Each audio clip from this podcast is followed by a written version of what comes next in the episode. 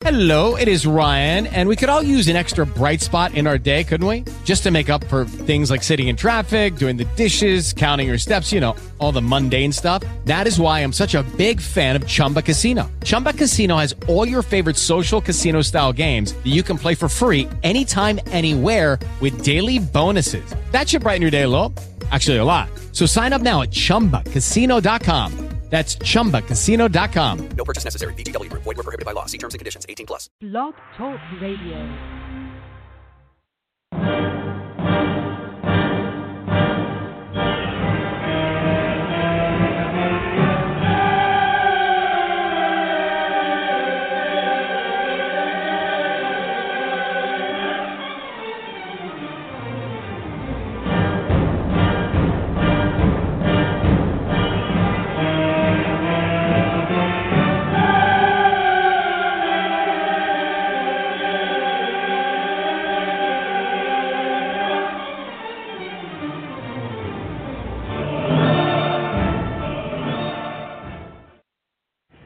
You doing, Nate?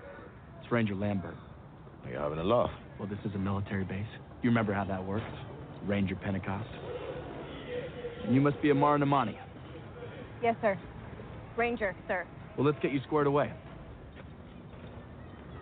Oh, and uh, try not to steal anything while you're here. Did that haircut just call you Pentecost? As in badass Stacker Pentecost? Pilot of Coyote Tango, hero of basically the whole world? It's just a name. Yeah, really cool name. Well, welcome everybody to Cinema Royale. I am Travis Hopson of the Punch Drunk Critics, and that clip you just heard was from Pacific Rim Uprising, the sequel to Guillermo del Toro's Giant Robots versus Giant Monsters movie from a couple of years ago. And this one that does not have del Toro involved. He is not directing it. It's not his story. Uh, this one was directed by Stephen S. DeKnight, who I'm a big fan of um, from the Spartacus TV series, which is one of my favorites. Uh, I think he also he also did a Marvel series. I don't remember which one it was. It may have been Daredevil. Um, but I'm a big fan of his, and uh, this is his biggest feature film that he's been behind the camera for, and and we're going to talk about whether or not he succeeds with it or not with my buddy Chris Bumbray uh, from JoBlo.com, and also the Beard and the Bald podcast over here on Blog Talk Radio and uh, Critical, the Movie Critics Network. I haven't really had a chance to talk to him since they started that show. I'm gonna ask him about how that's how that's been going and which one is he, the beard or the bald. I, I think I have a pretty good idea. Um, we're also going to talk a little bit about the Tomb Raider reboot from last week because I didn't get a chance to talk about it uh, because last week I was recovering from something. I'm always recovering from something, it seems. So, uh, and last week I was recovering from uh, helping a friend move, and yeah, so I was not in the mood to do a show. It, it was just not going to happen. Um, so, uh, so we're going to talk a little bit about it this week, uh, and and we don't really need to review it so much as I want to talk to Chris about uh, whether its global success will be the launch of a franchise. Uh, i get his opinion on that. I also want to talk to him about a few other things. Uh, there's been some doubt cast uh, on Quentin Tarantino's Star Trek movie. Uh, Chris Evans is talking about you know his final his, his final stint with Marvel, uh, and Nate Parker's making a comeback also, uh, which I'm very happy about. But I want to get Chris's opinion on that too. And I'm also going to have a couple of quick things to say about Wes Anderson's Isle of Dogs, which came out came out this week. Uh, Zoey Deutch's film Flower. I don't know if Chris saw that or not. I'm gonna ask him.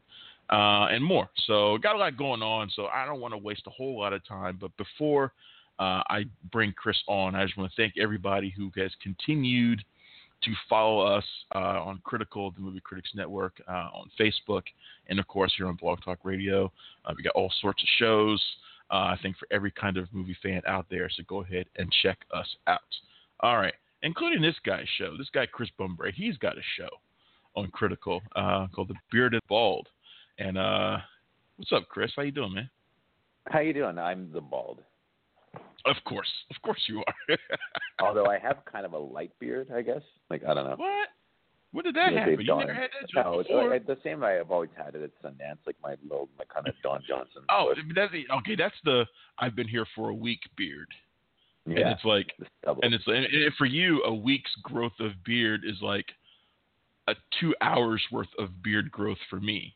It's very Yes. different. Yeah. And when I go a week, and I when I come home from Sundance after a week of not shaving, Rick Ross. I right, I, I look like Rick Ross, right? right. you find things in your beard. I look like You're like, hey. I look like an extra. I look like an extra from the Revenant. Is what I look like uh, when I don't when I don't shave. Hey, That's where that comb was. Get some change in there. exactly. Your keys. no, but, but how, how's the show been going, man? You guys have done a few episodes now. How's how's it been? Yeah, yeah, it's a weekly show. Uh, although there wasn't one this week because there was a snafu with our guest, some technical issues. Um, We recorded an episode, but it is now going to be a lost episode, unfortunately. Um, but we're back. Oh man, y'all can uh, y'all can y'all can send it to the Smithsonian and unseal you it know, like like thirty years from now. That lost episode. we'll episode, sell it. in the Bald. maybe maybe we'll sell it. We'll like press it one copy, like the Wu Tang album. You know, we'll do that. yeah, I know. Um, Martin Shkreli can buy it. Oh no, Martin in jail buy it, yeah. Um, but uh, you get a lot cheaper than the Wu Tang album. We give it to him for like ten bucks. But um, anyway, uh, no, it's going pretty well. I mean, we're back on. I, I, our next episode will be up on Friday. We're going to talk about Ready Player One and all that. Um, I, uh, you know, it's going well. I, I co-host it with, with Paul Shirey, who's my boss at JoBlo.com. Uh, you know, we do a lot of JoBlo stuff on it, but it's not like an official JoBlo thing. It's, it's something that Yeah. we're doing on our own. But you know, most of the talent, most of the people that we have on are from JoBlo, and you know, and a lot of the stories come from stuff we do with JoBlo. So it's a, a good companion, I think, to JoBlo. Yeah. I would say. Does, Um, have I ever go met over the- Paul? Does Paul ever go to Sundance? I never met. I don't think I've met Paul. No, Paul doesn't really go to the film festivals, but we are going to have you on pretty shortly, I think, Oh, within okay. a few weeks. So we'll, Oh, that's good to invite you. know. It's good to know that Yeah, I'm going yeah. to be on there soon. I did not yes, know this. yes. Yeah, well, we're going to invite you. So it's up to you. But uh, uh, no, you know, and uh, yeah, we're. I mean, looking forward to it. You know, it's interesting because Paul and I we have totally different takes on things, right? You know, from Yeah. and everything. But we, we Mhm. go- get along really well, and it's, it comes out to a comes out to a good show, I think. Nice. Well, I'm glad to hear it, man. I was happy to bring you aboard uh, on Critical yeah, and on yeah. Talk. And, you know, you're you're my homie, so I was like, uh, I, I, I, I pitched the show to them there, I was like, yeah, this guy's really good. You know, he's always on my show. She's like, oh yeah, I always I've heard him on there before. So, so uh, so yeah, it's it's it's good to have you aboard, and uh, I'm glad things Thank are going you. well. Thank Um, you very much. Let's. Well, speaking of uh, things that we have different opinions on, I feel like we're going to have a different opinion of Pacific Rim Uprising. Oh, so you liked it then? I liked it. I liked You know, Pacific Rim Uprising. Did you? Did Paul you? did Did you? He was giving me a hard time about it on Twitter. He was like, "Oh, I liked it," because I gave it a, a really nasty review on JoBlo, and I told him I didn't read your review. I, I, I, I kind of got the, got a whiff of your feelings on it from one of your tweets, and I was like, uh oh.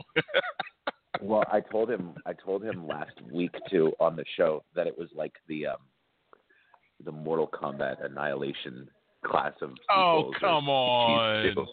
Species Oh, yeah, so it's oh, kinda, that's unnecessarily. That's unnecessarily mean. I really say. thought it was that level though, dude. Really, I hated it. I hated it. I hated it. I was Oh. just reading an article that John Boyega, he um, because he has a producer credit on it, and he was Yeah. saying in an interview with Deadline, he's like, "Oh yeah, so I I uh, I put some money on uh, his, his Star Wars money into it." it's like, dude, why? Why did your agent let you do that? After the numbers on the first one came in, like you're depending on China, and you know, and it's like, why? Well, I mean, okay, okay, counsel. okay. Okay, but this is a little bit different though. This is a bit different situation. The one in the movie doesn't cost nearly as much as that first one did, and it you can and you can 155 million dollars though, Travis. the That's first a one lot of cost money. more man. than that though. First one cost Sure, more than that. but it cost 155 million, which is still a really expensive movie though, and it's going Right. to make on the high end maybe 300 worldwide. It'll probably make- Right. It'll probably make three. See, I think th- it makes 300 easy. Um, it's about whether or not it goes, how much further above that it goes, and when that I'm not so sure about. But I But do I mean, with think, studio accounting and stuff like that, man, it's like I feel bad. I felt bad when I read that he invested his money. He shouldn't be investing his money in that. He should invest yeah, his money. it's, it, what else do young young, young rich a- people? invest in It's- Bitcoin it's or something technically like at that. 130 million right now. I mean, it, it's Yeah. technically at 130 million right now. We haven't got the weekend totals yet, so I mean, I, I don't want to, you know, short sell it. But technically, it's at 132 million. Of course, the vast majority of that is overseas, which is fine. I think we all So expect it's doing well overseas then. It's right. It's doing like 120 million overseas already, and that's just Oh, without the weekend numbers calculated. So we'll see. We'll see how it does. But I think it, will it'll clear 300 million, um, easy. And, and I don't know how much further it'll go beyond that, but but we'll see. And I, I the way I looked at this one was I I did not miss Guillermo del Toro that much from it, and Oh, I, I like really the first, did. I like the first movie, but I I, didn't want movie. to keep. Yeah, I, I liked the first movie. I didn't love it. I liked it. It was fun, and these are exactly the kind of movies that that, that speak to me. I'm a I'm a, a big anime fan. I love giant robots. I love you know I love robots fighting monsters. I love I love humans piloting giant robots. I mean I'm a Robotech Gundam fan from back in the Well, day. you must have liked this one then because it is more robots than than It kaiju. is. It is more robots than kaiju, and it's also more Power Rangers than anything else. Uh, Yeah. This one felt like a Power Rangers movie to me, which is fine. Uh, I, I, I, this is one of the reasons why I, I, I didn't mind Del Toro because we got a different filmmakers' perspectives and his, their their likes and stuff like that. So this one to me felt like Power Rangers meets Gundam, and that was, and you know, I like that. So I like that. So I wasn't I wasn't constantly comparing it to Del Toro. I had to get that out of my head to not compare Yeah. it to Del Toro and realize this I mean, I filmmaker. I went in with an open mind, you know. I mean, I liked the first one a lot, Mhm. but I mean, I was, you know, I can understand why Del Toro, you know, I, it wasn't invited back, you know, and he won, and he it worked out for him pretty well. And he won two Oscars off the movie. Yeah, he, he won. he went he went on to do a little something. That Del that Yeah. Toro, Del Toro guy. So he's doing all right, you know. I mean, but and I, I went in kind of expecting to like it, and there were things about it that I liked. I mean, I liked Boyega. I thought he was good. I bet he's. I think he's a charismatic actor. I think he's I've better than thought. Charlie Hunnam was. He's better than Charlie Hunnam. Charlie Hunnam seemed like he was. Yeah. Oh, totally. Yeah. Yeah. Yeah. I agree with you. I agree with you. But I mean, then again, though, they have the boring guy, though, Scott Eastwood. I mean, I think that guy Scott is like a black hole. Is, is it me or is Scott Eastwood trying a lot harder to act just like his old man now? Oh my God, it's it's transparent. That was one of the things I really hated about the movie. He's trying to talk like this, he's tough, and I he's know, not. and he's-. He's, He's squinting at every soft. every line he says. He's squinting all the time, and I'm like, come on, man, you don't got to do that. and he's too soft too. He's too much of a pretty boy, you know. I mean, his dad, you know, was like a rough and tumble guy, and, and I don't know. I mean, he yeah, Scott you know, it's- I- not rough and tumble. just don't buy it, you know. I Charlie Day's character, like, what the hell, you know? I, I don't know. I It was was it was blown when they said that Scott Eastwood wants to do wants to play Wolverine. I was like, please no. oh was that like, was please don't. horrible. That I was like, mean, please would yeah. I, now, I I, mean, I could have seen a young a young Clint Eastwood play Wolverine. Maybe It's a lot different though. Scott Eastwood. It's I think dude, Scott like Eastwood difference, thinks he's like his father, and he's really not. dude. It's like the difference between Steve McQueen and Chad McQueen. Like really, you know? I mean, like It's like, the you know. difference between Steve McQueen and Steve McQueen. You know what I mean? they are a little different, yes, quite a bit. but equally talented, just in different ways. They're talented in know? ways. Both very different, but in different ways. One could not do what the other does uh, Right. on either side of the equation. Yeah, yeah. Yeah. No, I, uh, yeah, I, I, I, I don't know. I, I dug this one. Uh, this one has, this one takes place. What was it about? How many years was it past the first movie? Ten years. Ten years yeah, later. ten years, which also doesn't really make sense though, because they talk about how Boyega's character and was like thrown out of of of uh, being a, a ranger or whatever Yeah. like that. He's like twenty two, so he was like twelve. you know, I got the guy. idea that he was a little bit older than that, but and he's playing like it's so clear he's playing Maverick, you know, and and or actually I thought I said in my review it's like not only is he playing Maverick but he's playing like Topper Harley from Hot Shots. like the, the, the the the script, the premise is is is Hot Shots making fun of Top Gun, so it's you know he's basically Topper Harley. And uh, and then and then um, Scott Eastwood is is is Iceman slash the Cary Elwes character. the Cary in- Elwes um, character, yeah. in, in in Hot Shots, and it's like But you know, but I liked I liked Boyega. I think he's I think he's always kind of worth watching. The kid, I I didn't like the girl at all. I thought that she was. Oh, I like Cailee Spaeny. I like her. I mean, I think that Maybe I that thought she was character. I'm not sure. I think that that character and the Chinese like tech billionaire should have been merged into one character, like Mm. just another ranger. Because the way that they put that tech person in at the end, like where she's piloting Jaegers and stuff, that makes no sense at all. And it's so clearly shoehorned in to appeal to the Chinese audience, which is fine because that's how they're making the money. I also Yes. find it weird that they're destroying Japan, though, and you know, those two countries have a bit of. Uh, It is Ryan here, and I have a question for you. What do you do when you win? Like, are you a fist pumper? A woohooer, a hand clapper, a high fiver. I kind of like the high five, but if you want to hone in on those winning moves, check out Chumba Casino. At ChumbaCasino.com, choose from hundreds of social casino style games for your chance to redeem serious cash prizes. There are new game releases weekly, plus free daily bonuses. So don't wait. Start having the most fun ever at ChumbaCasino.com. No purchase necessary. Group. Void were prohibited by law. See terms and conditions. 18 plus. With Lucky Land slots, you can get lucky just about anywhere. Dearly beloved, we are gathered here today to. Has anyone seen the bride and groom? Sorry, sorry, we're here. We were getting lucky in the limo and we lost track of time. No, Lucky Land Casino, with cash prizes that add up quicker than a guest registry. In that case, I pronounce you lucky. Play for free at LuckyLandSlots.com. Daily bonuses are waiting. No purchase necessary. Void where prohibited by law. 18 plus. Terms and conditions apply. See website for details. a little bit of But you also you also can't do one of those movies without having monsters stomping through Japan. I mean, that's Yeah. just. I mean, you kind of have to. It it comes with it comes with it. You know, it comes Yeah, packaged in.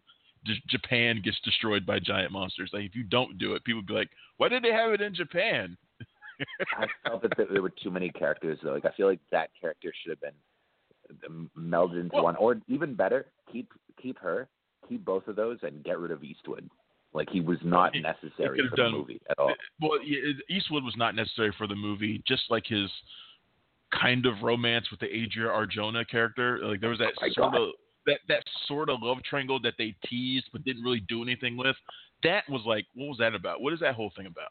You know, they they Mm. probably could have cut out the Eastwood and the Arjona characters completely because there was nothing Yeah. that really came out of that rivalry between Boyega and Eastwood either. So they could No, have they become buddies so quickly. Become, I mean, they it's become like buddies for no reason. at the end, Eastwood just calling him brother over and over again. Hey brother, hey brother, hey brother. Yeah, yeah, yeah. So I was like, okay. Um, so they could have done without that. And, and look, I'm not saying the movie's perfect, but um, but uh, I I I, I kind of felt like the characters who were brought back were didn't really need to be brought back. I didn't think Charlie like No, Charlie Oh, not Day or Burn you didn't need Gorman or, or even those guys back. I, I mean, as soon as Rinko Kikuchi came back, I knew what her fate was. I was like, uh, as much as I love her, I was like, uh, uh. I was like, well, she's, I know what she's here to be. I know what's going to happen to her. Um, but they didn't feel they like didn't they were, to do any felt like that. they were, they were, they felt shoehorned in, as if they needed to have some sort of connection to the previous films. That's why they. I mean, I don't even think that Boyega necessarily needed to be Idris Elba's son, but I think they wanted to have that just to play on, you know, Elba's kind of newfound iconography, you know, Yeah. that kind of work. I think that but, part works. That part works Mhm. for his character, though. I mean, that that's a good connection to have. If one- one of the, if they're going to make connections to the past, that was the one good one. Because I love that opening sequence where he's kind of where he's, where he's partying and stuff. I was like, I Yeah. I would just I would watch a ninety minute movie of just John Boyega partying in in kaiju skeletons. ruin. Yeah. I would watch that movie. Oh man, yeah. I don't know though. I was not a fan of this one. I was glad it was over. Oh, it's so Yeah. so harsh. Well, what are you going to do in their Pacific Rim three though? Because you know they're setting up a third one. Well, let's see how this one does. I mean, I I don't know. We'll see. I mean, you know, I'll give it a chance. I'll give it a shot. I mean, I think that you know, get rid of Eastwood though. It's the same thing. Eastwood. I mean, God, he was felt the same way in Furious Eight as well. No, the ah. fate of the Furious. I mean, it was just like, what was he doing in that movie? Wasn't he in Suicide what Squad, was he too? doing? Was oh, but in Suicide Suicide Squad, they handled him the right way because they cut him out almost completely. Just You know, Live completely by in the Night. background, like doesn't say anything. You know that he was in Live by Night. Eh? He played Ben Ben Affleck's brother, and at the last minute, Affleck cut his entire role out of the movie. and they just ref- they refer to him over and over again in the movie. He's like, "My brother's Right. going to take care of it. My brother's care of it. My brother did never this." And then at the end, his brother's like a director, and they didn't deal. They cut him out of the movie completely. I mean, clearly because he cannot act. Nah, Scott Eastwood's not any good at all. Uh, Uh, I know, probably put I him know up. some I people think he's him, pretty, they- but Oh God, I could just see in Live by Night the deleted scenes must be like him acting opposite like Elle Fanning in that whole thing where she goes to LA and she's probably Yeah. like wiping the floor with him, right? Like act, literally acting circles around that him. might be that might be a reason worth getting the Live by Night DVD just to see Yeah. if it's on there. No, they not. sure not. I'm They sure still some don't have it. light of day. Yeah, What's that? I think you'd be the only person to have bought it. I know. I don't even remember looking for it. Like I don't even You like ever- can ever con- considered getting it. Like if you ever meet Affleck, he'd be like, "Oh, you, yeah, Travis Hudson, you're the one who bought the Blu-ray of of Live by Night. All right, thank you. Here's your money." He's, I know, I know, right? I'll ask him to sign my copy of Live by Night, the Blu-ray, and he'll, he'll there'll probably be like a single tear that goes down his cheek. I ended up on. He should, man. I'll tell you. I meet him. He should be. You know, we should be bros because I, I I ended up on all the trailers and all the TV spots for that movie because I was like the one critic that liked it. so I ended up on all the trailers. Action packed. you know, it's like I was the one person who liked it. Night, Chris Bumber, HLBO.com. And I remember there was like an embargo on it, and they were like, and they were like, uh, Warner Brothers was like, oh yeah, no, I saw that you reviewed it. Can you take down your review? And then I was like, oh sure, I'll take it down. And I'm like, oh wait a second, oh it's positive. Oh oh, you can leave it up.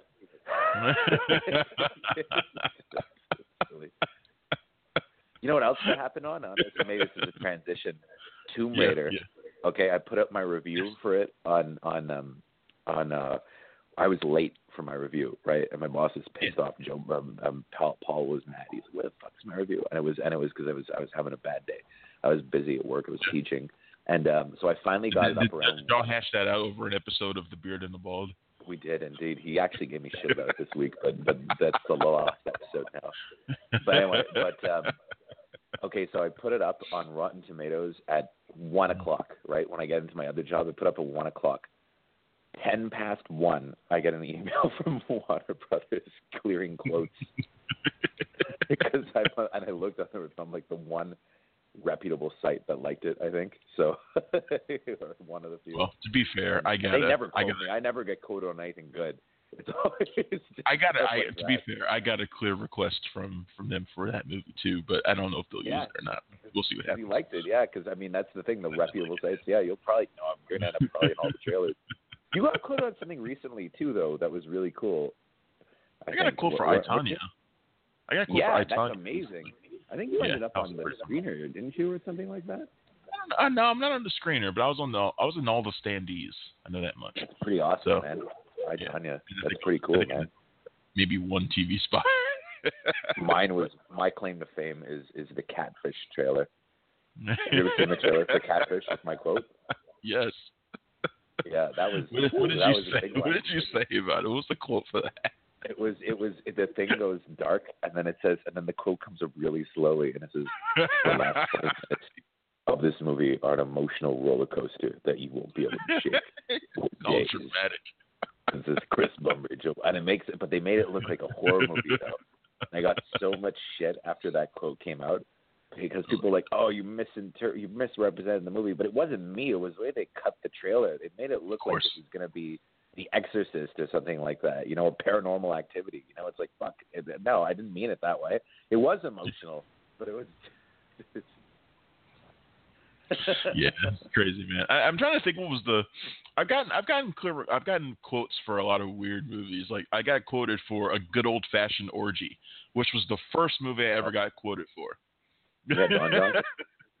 Don Johnson's in that movie. Don Johnson's in that movie. Yes, he is. He is in that movie. Yeah. Um. Yep. Don Johnson was got- in that movie. I get I get asked for quotes. I get cleared for quotes for like big stuff. My stuff never shows up. Like I got cleared for quotes on both of the, on, on a bunch of the Star Wars movies, and, then and they never showed up on anything. You know, I was like, Yeah, wow, I get Star Wars, okay, but nothing ever. Just Yeah, I get requests for stuff that, that they don't ever. At least they don't appear Yeah. anywhere that I see them. Maybe they're No. playing in like Bang. Maybe it's like for a TV spot in Bangladesh or something that I don't know about. That actually But- happened to me once. Bull, Bullhead, the movie Bullhead, the Matthias Schoenaerts Oh, movie. Yeah, of I, my uh, favorite I ended up on a poster for it. I ended up on a poster for it, and like that some like art house theater chain was doing in like the UK apparently. Like it was a really nice poster. Or Rubber. I'm on the. I'm on this. Uh, uh, I'm on the. UK Oh wow, the Quentin Dupieux movie, the the yeah, tire I'm on movie. the. Yeah, Nice. I'm on the. I'm on the. I'm on the UK DVD of that movie. It just says the best rubber tire movie ever made. they changed the way I wrote tire. Which I, wrote I think everybody- Which I think everybody had a variation of that. Everybody had a variation of that quote. Yes, like, I know. right? the best Oh my tire God, movie yeah. ever. It's like, of course it is. Yeah, yeah, yeah. nah, but I, I always get quoted for weird stuff. But the, the the funny thing is now with with so much online marketing, I get cleared for quotes that are strictly for like online stuff. So I get I, like I got quoted for um for the uh the the um oh god the Skyline sequel. So I guess I got quoted for that. You know, so Oh, it's like you know, I think Eric did at our site too because he liked it. He thought it was really fun. Oh yeah, me too. I, I actually liked it a lot. I haven't seen it yet. Yeah, It's I've heard that. good. I've heard that Check it out. cool flick. I heard that the Kickboxer sequel was actually pretty fun as well. It is. It Yeah, is. which I I like that too. In fact, that just came out on Blu-ray, and I, I keep meaning to, to order it. So, um, but Yeah. yeah, that one's pretty good too. Um, Mhm. We did talk. We we mentioned briefly Tomb Raider, and we should probably talk about it a little bit. Uh, what did you think about the Tomb Raider sequel, and and, and uh, in particular uh, Alicia Vikander as Laura Croft? I really liked her in the part actually, and I thought that it was a good. I thought it was a good reboot. You know, the thing is, I never liked the Angelina Jolie movies. I mean, I liked her. I had a huge crush on her, obviously, like everybody else did. Uh, but but everyone else with a pulse, you know, and it was. Mhm. And, but it was one of those things that um, I um, I never thought those movies were good, and they and now they're terrible. If you ever see them show up on TV or something like that, I mean, streaming. I mean, I I, I, had, I kind of liked the first one a little bit because it was kind of sassy and kind of kind of silly. well, the second one, the second one is absolutely atrocious.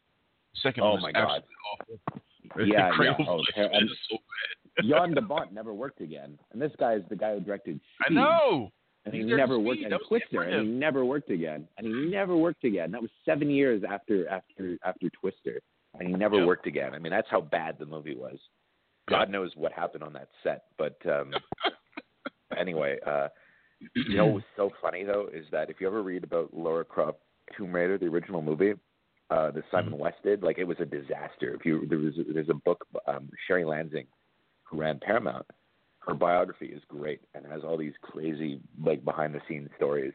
And apparently, Tomb Raider, like the first one, was a disaster. Like there was stuff going on with Jolie, and uh, there was and there was and the director was just like apparently the movie didn't cut together at all and was a disaster. And then they had to Mhm. hire Stuart Baird to to rework it and reshoot it and and, and re-edit the movie. And he got it into shape. And they all thought it was going to flop, and then ended up making money. And they were all surprised. And the Stuart Baird's reward for that was they let him direct Star Trek Nemesis, and we all saw how that worked out. But Yeah. if you go see the new Tomb Raider, it has three credited editors, and one of them is Stuart Baird. so he.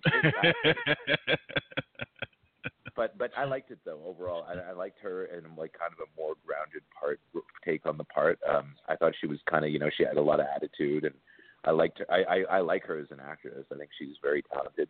Um, physically, I thought she was really good too. You know, she was really in good shape, and It's different. you know, it was Different. watching. Yeah, watching it also made me you know kind of. this is a line that I've been stealing from my girlfriend, but it's one. It's it's it's the value of doing pull-ups at the gym. 'Cause she pulls herself you- out of many scrapes in that film. If you don't know how to do pull-ups and you're Laura Croft, you die pretty early on. oh, I mean, yeah. that's just kind of, and, and I mean, just kind of what it is. she goes through a lot in that movie too. It's almost like torture porn, though. I, she gets like she falls in those early sequences, times. it definitely is. And, the, and when she, She first gets gets, on the island, she gets Impaled She she off. lands. She somehow lands in a dilapidated plane that's about to fall over a cliff. You know, and it's like She's gone a Jesus. And it's she, and it's like eh, she's getting shot at. but then she gets impaled and she kind of like shrugs it off. Eh. I was I was laughing because for a long time it was just like just don't just don't touch her face. Just don't touch her face. Like Yeah, her yeah, face yeah, is like immaculate through most of the movie. Oh yeah, oh yeah, yeah, yeah. No, she has like a couple of scrapes, but they're like She gets a artfully couple done. scrapes, yeah, later on. It's like okay. they're like art artfully done though. That's the thing. yes, very very artfully done. They're like they're like Kylo Ren's scar.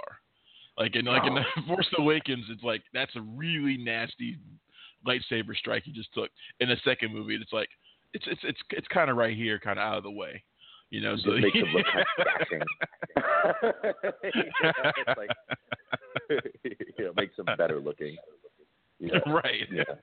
It's like that CW version of Beauty and the Beast where the guy's got like, or no, it's like there's some. It's like uh, Beauty. It's and he's got like instead of like being a beast, he's got like this little scar down his face, and it's like this Yeah. like, cool scar. Yeah.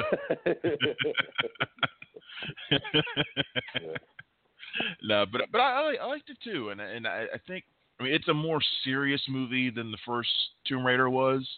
Um, it's not it's not like a like I don't know I wouldn't necessarily call it a, like a big fun movie, but I think the Oh, action I, was I pretty good. good. I had a good time. Well, I mean, yeah, mean, but I- but the first one is, is the first one is really tried to make you laugh a lot of the time. I think, um, and and this one I think is is is more serious, uh, but the action I think is better.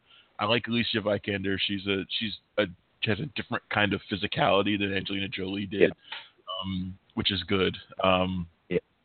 I, I I dug it, and I'm I'm curious. I mean, the movie's done okay, mostly overseas. Like that's almost always the case nowadays. Mhm. Um, what do you think? Think that could be the launch of a franchise, uh, or do you think this is going to be kind of. I don't think they're going to make another one. Lucky Land Casino asking people what's the weirdest place you've gotten lucky? Lucky? In line at the deli, I guess? Aha, in my dentist's office. More than once, actually. Do I have to say? Yes, you do. In the car before my kids' PTA meeting. Really? Yes. Excuse me, what's the weirdest place you've gotten lucky? I never win and tell. Well, there you have it. You can get lucky anywhere playing at LuckyLandSlots.com. Play for free right now. Are you feeling lucky? No purchase necessary. Void where prohibited by law. 18 plus. Terms and conditions apply. See website for details. With the Lucky Land slots, you can get lucky just about anywhere. This is your captain speaking. Uh, we've got clear runway and the weather's fine, but we're just going to circle up here a while and uh, get lucky. No, no, nothing like that. It's just these cash prizes add up quick. So I suggest you sit back, keep your tray table upright, and start getting lucky. Play for free at LuckyLandSlots.com. Are you feeling lucky? No purchase necessary. Void where prohibited by law. 18 plus terms and conditions apply. See website for details. to be honest. But uh, I, I think that it, it, it has to do. I think you have to kind of hit a certain number here, and I think that number is still like a hundred million, at least in the high nineties or the high eighties, to to get like to get even considered for a sequel. Even though they all say it's, it's international box office. Yeah. Uh, you know, I mean, Pacific Rim. was That's 200, 211 million dollars worldwide. It's not bad. It's yeah, it's not bad, but I mean, you know, I, it it depends on how much money they make off of it. That's the thing, though, Yeah. and the perception of the movie, whether it's perceived as a failure or not. It's interesting though because there's that book that's out now, you know, the big picture that that talks about you know the Marvel movies and stuff and financing. It's been Mhm. excerpted on a bunch of sites, and we ran some stuff from it on JoBlo. I, I read it, and it's a really interesting book. And they talk about how like the tent poles and how everything has changed the business, and it is. It's funny because you know something like Tomb Raider is a flop, right? But it's a much mm-hmm. safer bet for them to do a movie like that than anything else because they made it for about a hundred billion dollars. And the thing is, because it has that kind of action in it, it'll always generate a certain safe amount of income, even if it's a disaster. So Yeah. in the end, they'll lose maybe a bit of money, but they'll probably come close to breaking even, right? And it's funny. And if you look at all like the big flops, oh. you know, even something like Battleship is a, it, it, only because it costs so much money is it considered such a flop. You know, I mean, it it still made three to four hundred million worldwide. You know, I, so I think what people have to realize about movies when they talk about why movies get made, movies movies are an evergreen investment. Yeah, they yeah. don't just go. They don't just go away. Like a movie might be out in theaters, might be out on Blu-ray. It doesn't go away after all of that. They still make money. And I remember talking with somebody. I can't remember who who it was, and we were talking about the movie Elf and how it's like the most evergreen. Yeah, that made a uh, film. lot of money for the studio. It's- yeah, it- and it still does, and it still does because every single year. That's an year, exceptional one though. It is an exceptional one, but it, but it- it's an exceptional one, but but it still stands for most movies too. I mean, most movies will continue to make money forever. You know, if they're as long as they have like a, cer- a certain a certain brand, a certain a certain level of of of of, of uh, notability, they will continue to make movie money forever. Certain movies. They don't The Marvel movies will probably do. make money forever. Tomb Raider might make money forever. You know, I mean, it's just They don't make them as much as they used to, though, because the thing is that that, Mm-hmm. that industry, like home entertainment, has really kind of collapsed. But it's true what you Yeah. say, though, because if you go to um, iTunes or something, and you look Mhm. at the top 100 rentals or the top 100 purchases, there's always a whole bunch of catalog titles that just never drop out of the top 100. yeah. and that's Yeah. like I think that's the, the key to like, and it's sometimes it's movies that you wouldn't, you know, you wouldn't necessarily think about. You know, I, Right. I was I was talking to somebody from um, RJE, the company that put out Bone Tomahawk, hmm and I was and I was talking to them, and I was we were talking about how much I love that movie, and I was like, it's too bad it didn't really do any business, and they're like, look, it didn't even hit theatrically, they didn't even put it out, but they said on VOD they made a fortune. Considering how Yeah. much it cost to make, they made a ton of money. That's why they snapped up Brawl in Cell Block 99. And Brawl in Cell Block 99, if you look at the the iTunes rentals on the on the indie charts, it topped the indie charts for months. Yeah. So it did. So I think it they end up making I think a decent amount of money. You know, especially if it's if it's like capped at a certain point and Yeah. internationally. So and it's true what you say. And like, the good I mean, thing if you look about that movie, the good thing about that movie is people. One, it has an awesome title, so anybody who comes Yeah. across is going to be like, "What is that?" But but it also it uh but also it uh and which I think is it's smart for him to keep giving his movies titles like that because Bone Tomahawk has one of those titles too. That you look at, you're like, "What is that?" And you want to go rent it. and the new but, one, Dragged Across Concrete. You know, that's a cool title. Concrete. Yeah, exactly. People are going to want to go check those movies out for a long time to come. But also his Yeah. movies, like when I talked about Bra- Brawl and Cell Block uh, 99, it made people want to go back and look up Bone Tomahawk. You know, Oh, because yeah, it gets such definitely, good reviews, and you know, and I think that's the way it's going to be for him for a long time. Those movies will probably make money for a long time. I think. Yeah, yeah, and they only cost you know, I mean, like Bone Tomahawk apparently cost 1.2 million dollars, and it's like it Yeah. looks like it cost ten times that at least. Yeah, You know, because he gets great actors that come in and they'll do it for nothing because they just want the experience. They want that kind of role. So, you know, when I talked to when I interviewed Vince Vaughn and, and Don Johnson at TIFF, they were talking about him, and fortunately the director wasn't there because he was still doing Dragged Across Concrete. They were like, you know, they considered themselves. They told me that they're like part of his repertory company, and they'll just do whatever they, whatever he wants them to do. And Vince Vaughn is starring in Dragged Across Concrete. And Johnson said he showed up. He's doing he's doing a a, a one day role for for Dragged Across Concrete. Him and Udo Kier, they're both showing up for like one day each, just to do a quick Oh, role. Um, Udo Kier. If Udo, Udo Kier is there, man, he loved me. He asked for my he asked for my email address when we were when I interviewed him, and he wouldn't let the person stop the interview. A buddy of mine interviewed him Right. after me, and he said that Udo Kier stopped the interview to Skype with his dog. Yeah, serious. uh, Udo Kier. Speaking of Udo Kier, downsi- downsizing out on DVD and Blu-ray now. So go ahead and check that out. Um, for the first forty minutes, and then just turn it off. I know. Yeah. I rent it for Hong Chau. I really, really liked her in that movie. He is really She's good really in it. Yeah. She's really good in that movie. Um, all right. So let's let's take a quick break. We're gonna come back. We're gonna talk about. I'm gonna ask you about a couple of news items that popped up this Sure. week. Um, so we'll be right back, y'all. As soon as I find my my uh, bump music. There it is.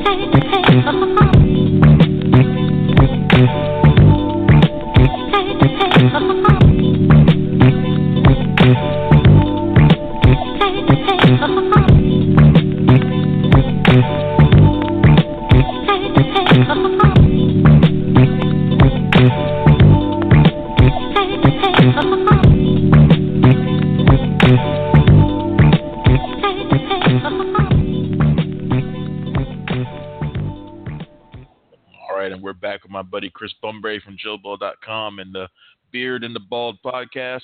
Uh, what's up, Chris? Hello, sir. Hey, hey, hey. All right, let's talk about a couple of things going on this week. Um, I was really excited to find out that Nate Parker was coming back. Um, yeah, I, I, I was actually just talking to somebody about about Nate Parker, and I was like, we haven't heard from him in two years. I'm starting to get worried. I'm starting to get I worried. heard he was He's doing not a web not series. doing anything. What's that? I heard he was doing a web series. Hmm. I, first, I Yeah. heard about that. Really? Yeah. Hmm. 'Cause I Um, look him said, up periodically because it's a fascinating story, and I look him up to see what's going on. Mhm. Because I mean, that Yeah, was, no- you know, I mean, yeah, he's, he, I mean, I, you know, I can't defend what he did, but he's, but he's, he's talented. I mean, I mean, I mean, look, the, the, I, not to rehash old stuff, but you know, yeah, he got, he got, he got this this thing that he was that he was accused of happened 20 years ago, and he was, you know, found not guilty of it. But you know, but it came up again at you know right at the the the, the worst at the release of, of Birth of a Nation, which is a film that had been, you know, shortlisted for the best for Best Picture since it debuted at Sundance, and you know, and he did not handle the publicity on that well at all. No. Okay, that was the that No. was the thing that killed him. He did not handle the Yeah. I think it. so. I think if he had been mm-hmm. apologetic, and I think Yeah. his team really let him down too. Like the fact that nobody knew that she had died, like, phew, you know, that was if not he had known that, he could have handled it way differently, and, and the story Yeah. might have been different. Yeah, it, it, it did not it did not help him at all. It, the only thing that was really upset, upsetting about it was the fact that then Casey Affleck went on to win Best Actor that same year. Well, like, yeah, really? and that's the thing. I mean, I think it's kind of true what you say though, and it's like the black versus white thing. You know, it's like, okay, how come Casey Affleck gets to win an Oscar and now is in all this, all these other movies that are coming out? You know, and he, he's, you know, he's doing a movie with, uh, with Robert Redford. He was in a Ghost Story, which everybody loved, and you know, how come he gets to keep doing stuff? But then, Yeah. you know, and all he did was he said, "I'm not going to talk about it." And then Nate Parker, he just basically he just he just flat it, out wouldn't talk. He just wouldn't say shit.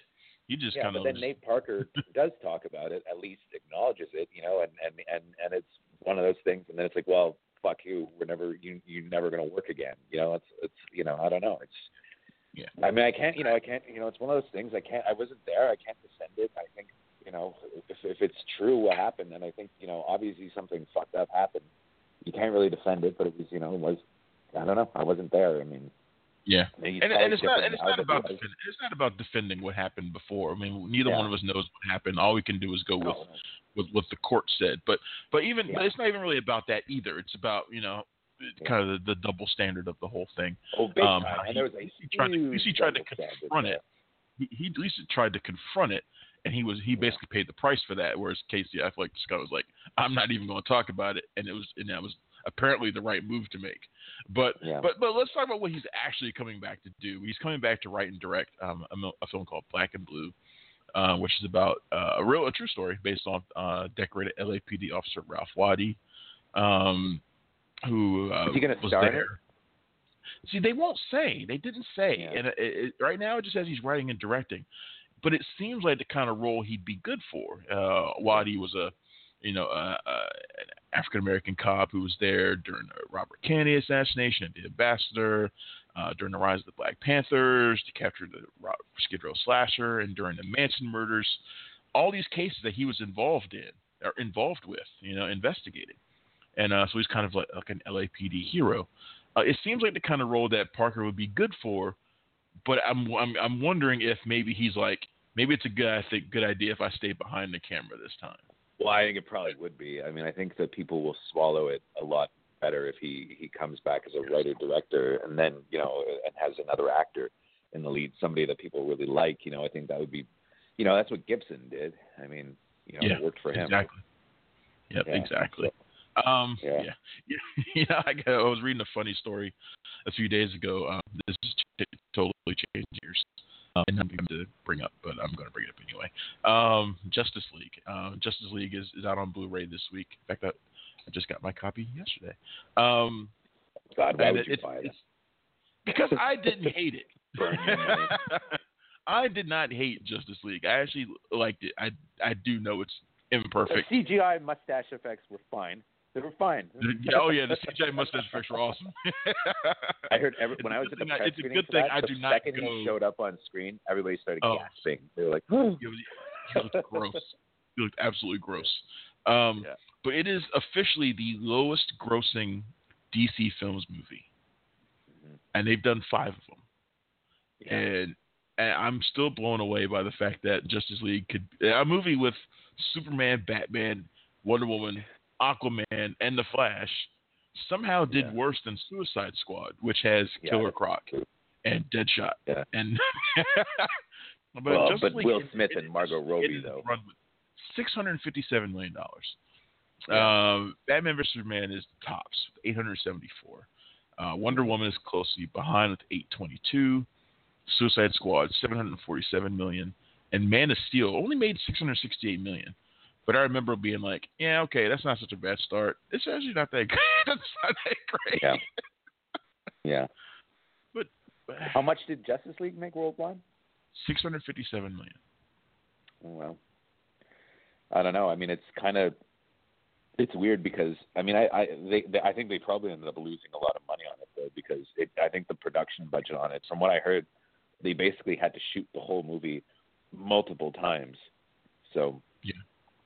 When I visited Yeah. the set, you know, I was on the set for that movie in in London when it was Zack Snyder directing it. Yeah. When it was Zack Snyder directing it though, and it was and it was like the movie that they were shooting, I think was probably different than the movie that I ended up seeing. Like just the art and stuff like that that they were showing us was like totally different than what it ended up being. Yeah. I mean, he was I mean, at the time when Zack Snyder was directing it, he was putting out like concept images fairly frequently, and that you did know not end up in the film. they did not end up in the movie at all. You know, it's like oh okay. yeah. So yeah. Um, but I'm still, I'm just kind of blown away by it. And I don't even really want to talk about it that much longer. I was just, it's just, it's just one of those things that just kind of blew me away. Um, yeah. Uh, it's just weird. Um, all right. Um, Simon Pegg was talking about Quentin Tarantino's Star Trek movie. Did you see this? Um, Yeah, I saw it. I, I think it's never going to happen. To be honest, it sounds like so one of those things that's like such a you know a fanboy wish fulfillment project. I don't think it's ever going to happen. it seems like one of those stories that got out of control and it's like like somebody heard something awesome and then it kind of blew up and it really shouldn't have but basically simon pegg is like i don't think he's written an r-rated star trek script i think what Yeah, happened is think with it's the, ever gonna with an idea that he had for a while which he has been talking about wanting to do a star trek movie for years um, I remember he told us about a long time ago. He told me in Edgar Wright. Oh, yada, yada, yada. though. It doesn't sound happening. Go ahead. He's doing the Manson movie. He's going to be so busy doing that. You know, Tarantino goes all in when he directs movies. You're not going to hear from him for like another year and a half until it's done. That's what happens. He just disappears. Right. You know, it's like, Right. and it takes him a long time to shoot his movies and stuff like that. And- you know, because he's an auteur. But it's it's like I, he's not going to have time to do a Star Trek movie. He's going to do it. He'll get around to it. It'll take five years, and it's going to be one of those things. The studio is going to want to exploit that property some other way. I mean, Yeah, and and this one didn't make any sense. It never made, really made any sense because they supposedly hired Mark Smith from who wrote The Revenant to write the script, and I was like, why? It's like T- Tarantino really gonna let somebody else write a movie he's yeah, directing? exactly. No, that Yeah. doesn't make any sense. And this whole thing with Pegg basically saying like, yeah, he's kind of pulling it off. I just don't. I just it seems like one of those predictions that's not going to happen. It, it sounds awesome, but probably not. but I think not. the Danny Boyle James Bond thing will happen though. I, I do think that'll happen too. I have faith in He that. seems like he really wants that to happen. Like he really wants Yeah. to make that Yeah. so. Yeah, I think that's gonna happen. Um, Chris Hemsworth and Tessa Thompson are reuniting for the Men in Black spinoff. You know what's Um, so weird about that though? You know what's so strange about that? On the Beard What? and the Bald a couple weeks ago, Paul and I were talking about Chris Hemsworth being hired for for Men in Black 2 and then Paul said he goes, "I bet you Tessa Thompson is going to play another agent." And then call. and and and and and it was funny. That's what happened. it was and I remember saying, I was like, "Oh, that's actually really good casting. That'd make a lot of sense." And then fair, so funny enough, she gets cast. I mean, Yeah. I know you you you kind of like her, don't you? I I, I, I kind of like her a little bit. Yes. Uh, I still remember you inter- introducing me to her at the Sundance party.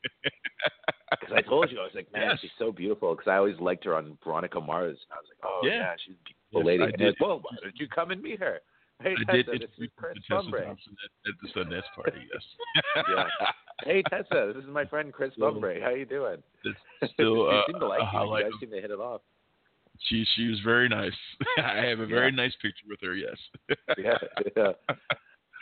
um, but uh, but I I had actually predicted they would go with Tiffany Haddish. I thought that was who they would go with because she just seemed like to me, I don't know if that's a Men in. I think they're trying to make it semi-serious. Maybe I don't I don't Although know if she's doing a cool-sounding movie though with um Yeah. Melissa McCarthy and Elizabeth McCarthy. Moss, like the mob movie. Yeah. That's like Yeah, a, that sounds apparently like a hardcore drama. If you've read the comic, it's it's not it's gritty. It's not comedy at all. That Um, so yeah, a really cool movie though. I agree. It does. It sounds like that Yeah. movie, um, that one that Steve McQueen is kind of making that series on, or that. yeah, I was just thinking that too as a guy. Not- not- not- Hopefully it's a hit. You know what I mean? yeah. uh, what was that thing called? Widows. It was called Widows. Yeah. Widows, um, Widows. The, the the mob wives who who take over for Yeah. their husbands. It's it's it's similar to that. It's very similar to that. Um, so yeah. Um, what else was I gonna say? There was one other thing. Oh, Chris Evans saying bye bye to Marvel after Avengers four. At least he's confirming it. Um, I'm Well, sad we'll about see. that. I mean, they're never dead in Marvel movies, though. You can die in a Marvel movie and then come back a year later. there's nothing that says he can't come back 10 years from now uh, at, in, a, in a random cameo, you know. Um, I don't think any of these guys guys are gone for good. I don't just think that Hugh Jackman's gone as as as Wolverine. I'm sure he's going to be back. You know. I think he's that secret cameo in Deadpool too, but that's just me. Yeah, I think Uh, so too. In I fact, mean, I'm sure it's not just me. He'll come back. He'll come back if they, you know. I I always I always thought that, you know, Logan. He did Logan because they let him make Greatest Showman. Yeah, It's like we're going to make one for you and one for which me. So Greatest which is Showman was apparently a really smart move because talk, we talk Yeah. about ever, evergreen movies. That's going to be Oh, one. yeah. Uh, both both of those are though. That's the thing. Both Yes. of those movies are like in the are going to be like iTunes top 100 for years Yes. to come though. Greatest and it- Showman and it- and in iTunes top 100 forever, probably. Which is so weird because that was like a flop opening weekend. Everybody's like, "Oh, it's a Opening flop." weekend a it flop. did and nothing, now and I was disappointed. And I was like, man, nobody went to go see it. And it's like the most now it's the like the greatest biggest staying power musical of any ever. movie. Yeah, it Yeah. won't go away. I think it's probably still it- top ten now. I feel like he'll come back though. Like I feel like Hugh Jackman now is like, okay, you know what? Now it's the time for me to sing. he'll come back as he'll come back as Wolverine if they do a musical Wolverine. Musical he's like, I'll do Wolverine. it, but he's gonna sing. Only if they can find a role of, for of Zac Hugh Efron. Jackman. Only if they I- can I find a role for, for Zac Efron and Zendaya to be in this new Wolverine movie too. Maybe they could play Albert and LCD. I don't know if you know who when they, they are. were when they were sending out. Um, well, I still have sheet music from that for for, for the, from the BFCA, but they had the I- emails I that do- they were I- sending out. It was like the song Hugh Jackman had to sing, and there's like a photo of him with like his eyes closed, with like the headset on in front of the microphone, like and his mouth open. Yep. That reminds me, I got some promo stuff from that movie Flower with Zoey Deutch that I need to find something to do with. I don't know what to do I haven't it. seen that. I haven't It's seen it. good. It's actually pretty Yeah. good. I mean, I'll watch anything with Zoey. Is that Zoey the one Deutch. that her mom directed? No, no, no. This was um, this was oh god, it's somebody we know. Um, shoot, what's his name? He's somebody that we are that does a lot of stuff. Max Winkler. It's Max Winkler. Oh, Um, Max Winkler. Yeah. Yeah, yeah, yeah. The Fonz's son. Um, yes, the Fonz's the Fonz's boy. Uh, but no, it's Yeah. pretty good. But like I said, I'll watch anything with Zoey Deutch in it. Yeah, I like Um. I'll probably watch anything with Zoey Deutch in it three times. Uh, Yeah. So, so, um, but yeah, it's good. It's kind of a it's kind of a raunchy sort of role. At least it starts off raunchy. Yeah. Um, but at least I'll just say it's very sexually um, explicit in the way it, in the way it, it deals with sex. So I oh like dear. that. So I mean, you don't see anything, but there's things that she's wanting to talk about and that she she does. So that which is which wow. um, Oh, but yeah, that's worth. Yeah, that's that's that's one for you. Um, watch that one without the girlfriend. Um, basically it for all the newsy stuff I was think I was thinking about. But um, But what, what have you guys what have you guys got coming up on the next Beard and the Bald before we get out of here? Well, I see Ready Player One tomorrow night, so we're going to talk about that for sure. Um, I guess we're going to try and catch up on some of the stuff that we talked about in the last episode. I'm assuming Paul and I are going to probably have a big argument about Pacific Rim, uh, which will probably then escalate into argument about like politics. so kind of how it goes on the show. Because him and I, we have kind of differing views, but you know, we get along pretty well. But then he'll go to that, and then you know he'll start making fun of Canada, and then I'll get upset, and then, and then I'll try to change the subject. but it's good. No, we have fun. We have a good show together, I think, and uh, we're going to talk about Ready Player One. I read, you know, I read the book.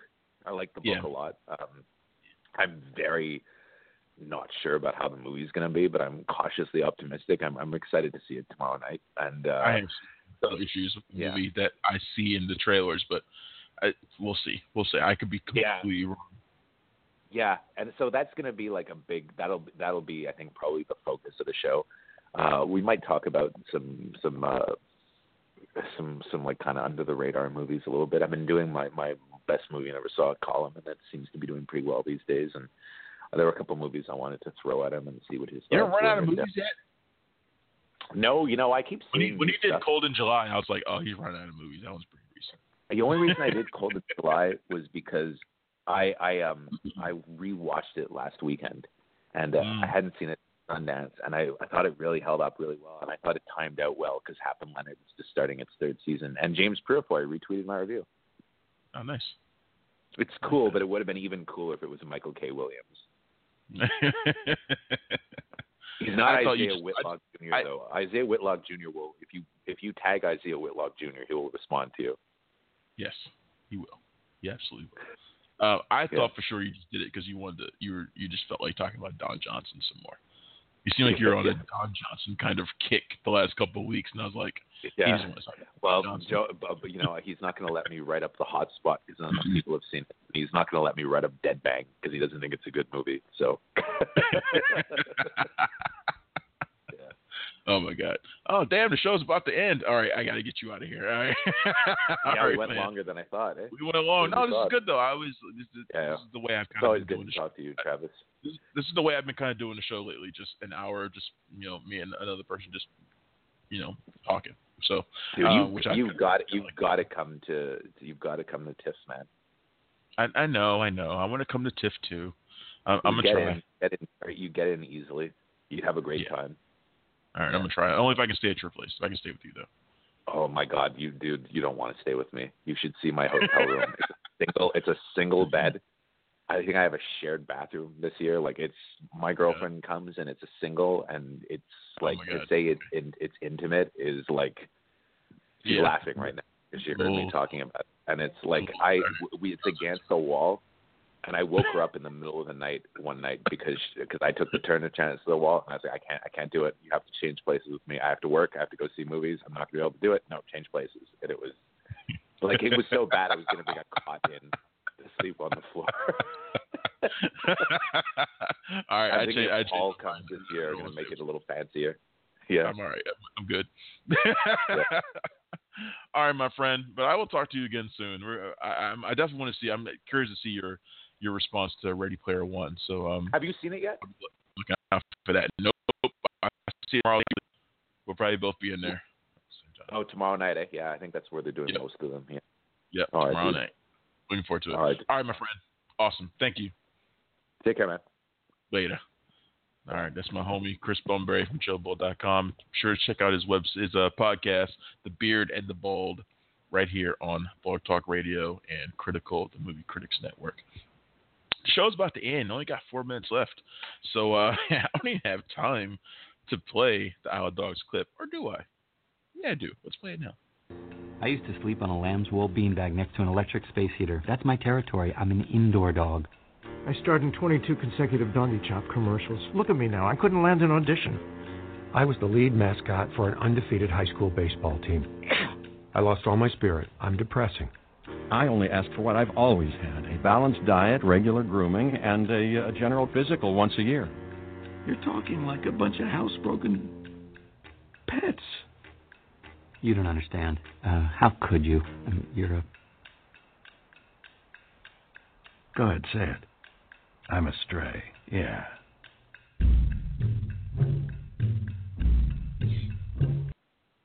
Isle of Dogs, the latest film from Wes Anderson, and I, I'm not a huge Wes Anderson fan like a lot of people, I uh, like a lot of people are. But I, I did like the Grand Budapest Hotel and Moonrise Kingdom, but I usually I find his live action movies to be kind of stilted. Uh, they just don't. Something about their performances in the movies, and this is based on his scripts. And I know they, they kind of require this from his actors. They always feel kind of, kind of wooden to me. Um, and I also feel like he he spends so much time uh, idolizing certain filmmakers that he forgets to be himself. But when he does animation, it it it seems like it's a freeing experience for him. So Fantastic Mr. Fox is one of my favorite animated movies ever. It's actually absolutely great. Isle of Dogs is great too. It's for similar reasons. It's uh, it it takes place on a, an island in Japan where a bunch of diseased dogs have been sent to a place called Trash Island, uh, and a young boy uh, flies there to locate his dog that has been that is missing. Um, he comes across these five other dogs who kind of help him on his journey. Um, there are subtle influences of other filmmakers in here. Uh, in particular, I would say Akira Kurosawa has an influence. Kurosawa is my favorite director of all time. Um, and uh, you know, there's a, there's a character in there named uh, who's named after someone from Kurosawa's High and Low. Um, so there are influences there, but um, Isle Dogs is, is simply a charming movie, and I feel like when when Wes Anderson gets to do animation, it, it frees him up to be as imaginative and creative as possible, and to also be a little bit um, a little bit of an activist. I mean, this movie does deal with uh, with the issue of immigration in a way that is that unique. Um, you know, you got these people who are basically considered uh, the the cause of all of a country's ills, and they're just kind of discarded and thrown away. And uh, and that is something that we can that we see reflected in our in today's society. But uh, look, I'm a cat person, and I still love Isle Dogs, and the, the cats in here are basically villains. Uh, but I kind of love that too. Uh, but no, this one is, is a real treat, and I hope people go and check it out. Uh, it's Dogs. I'm not sure what the theatrical release of this is. I think it's pretty small, but I think it'll be expanding over time. So go and check out Isle Dogs. All right, and we are way out of time. We got 18 seconds left. I don't even really have time to play the outro music, although I'm going to start it anyway. Uh, but thanks for tuning in to Cinema Roy. Find me at punchdrunkcritics.com every single day, and of course here on Blog Talk Radio as part of the Critical Movie Critics Network.